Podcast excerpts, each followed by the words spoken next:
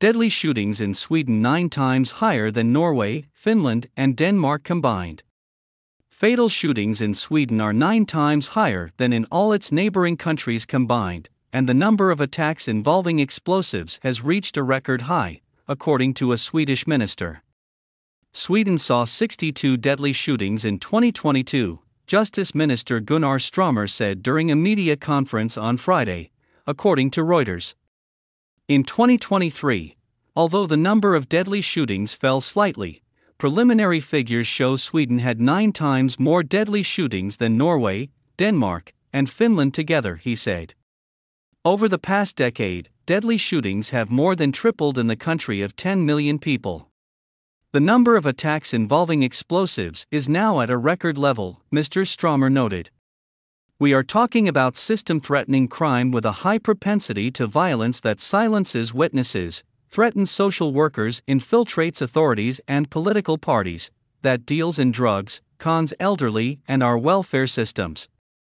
According to a February 23 report from the Swedish police, 62,000 individuals in the country have ties to criminal networks. The report added that 88% of individuals who were active criminals are Swedish citizens, including 8% with foreign citizenship. 11% have foreign citizenship, and for the remaining 1%, citizenship cannot be reported due to uncertainties in the population register. However, experts point out that the real data of migrant involvement in crimes is difficult to pinpoint. That is because Swedish law enforcement agencies are forbidden to register an individual's ethnicity or nationality, and that information is omitted from official crime statistics. Gerald Posner, an investigative journalist and a Pulitzer finalist, wrote in a Substack post last year. The strict policy of secrecy around the nationality or ethnicity of those arrested and convicted of violent crimes is an exceptional standout in a nation that otherwise prides itself on transparency, and a progressive and open access records policy. Sweden is one of three Nordic countries that makes even personal tax returns public, he noted. A 2018 report by Swedish television broadcaster SVT stated that 58% of individuals convicted of rape or attempted rape in the country during the previous five years were born abroad. A report published by the Swedish National Council for Crime Prevention in 2021 said that the proportion of people registered as suspected offenders among Swedish citizens born abroad or among those who have one or two non native parents was greater when compared to individuals born to two native parents. Being registered as a crime suspect is two and one half times as common among persons born abroad as it is among persons born in Sweden to two native born parents, it said. For those born in Sweden to two non native parents, the relative risk is 3.2, which means that for this group it is slightly more than three times as likely to be registered as a suspected offender as it is among those born in Sweden to two native born parents.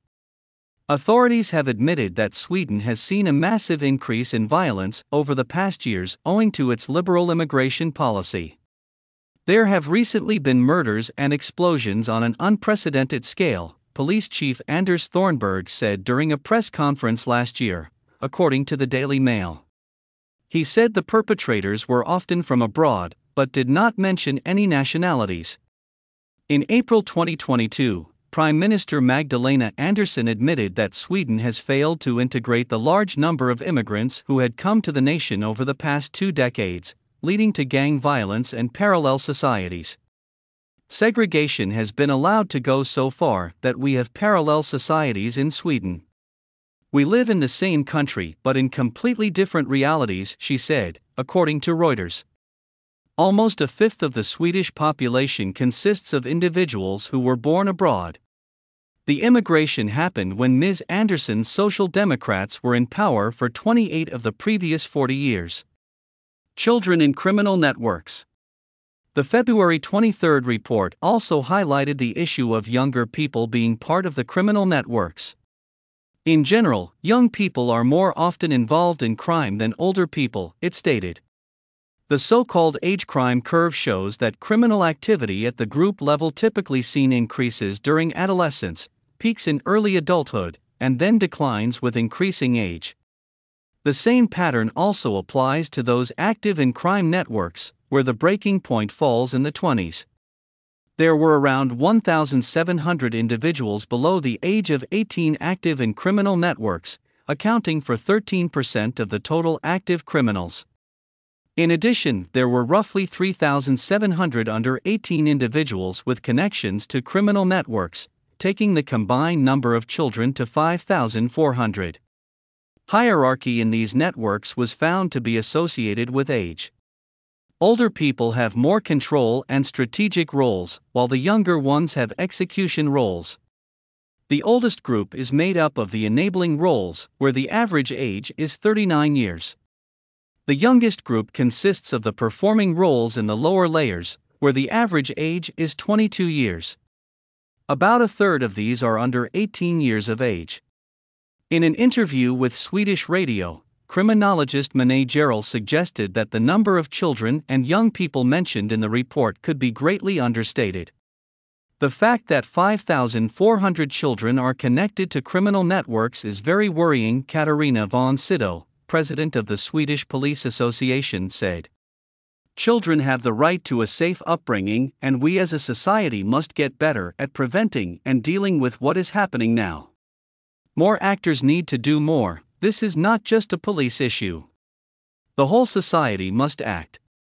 Children in the 12 to 15 age group are recruited into criminal networks by youngsters who are often in the 15 to 20 age group, according to a press release by the Swedish National Council for Crime Prevention. Recruitment can be quick, sometimes in less than a day. For the criminal networks, the new recruitment is a way to expand distribution chains for narcotics in the local area, it said. It is difficult for a child to leave a criminal network, but sometimes opportunities for defection arise when the child's recruiter leaves the country or ends up in prison and thus cannot supervise the child in the same way.